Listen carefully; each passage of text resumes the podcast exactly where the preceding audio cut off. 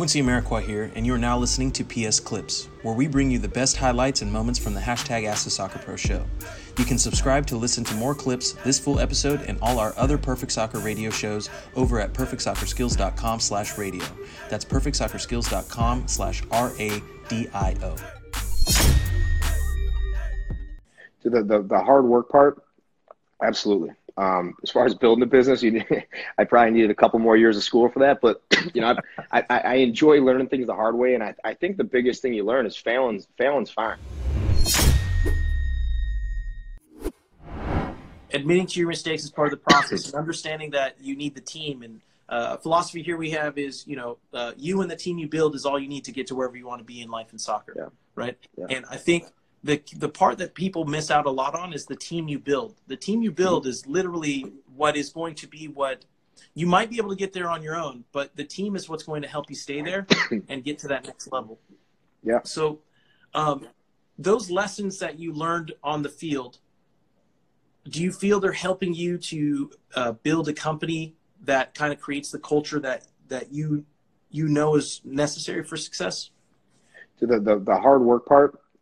Absolutely. As far as building a business, I probably needed a couple more years of school for that. But I enjoy learning things the hard way, and I think the biggest thing you learn is failing's fine. It's acceptable. You learn if you do things the right way and you put the right work in. And I remember seasons where I put all the work in. I was in the gym and I was doing things the right way, and then I had success. And then you remember when you're cutting corners and maybe staying out too late too often, and those games you wouldn't play well if you did that during the week. So it all applies on this, maybe times 10, because now I'm going against companies worth billions of dollars. So that work ethic, it stays the same, man. If not multiplies. Got you. No, bro, that's awesome. I think a lot of the stuff that you're sharing, the lessons you're sharing from kind of like learning the hard way, I think is going to help a lot of people who are listening to this be able to recognize their mistakes a lot sooner and maybe not have to go as far and crash as far to understand kind of where they're kind of falling off track.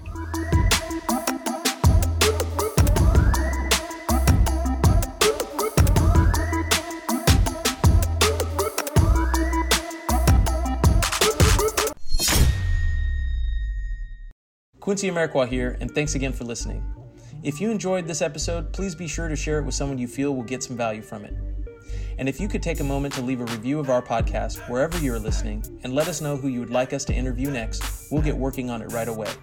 You can re-listen to this episode and all our other interviews, episodes, and audio shows over at PerfectSoccerSkills.com/radio. That's PerfectSoccerSkills.com/RADIO.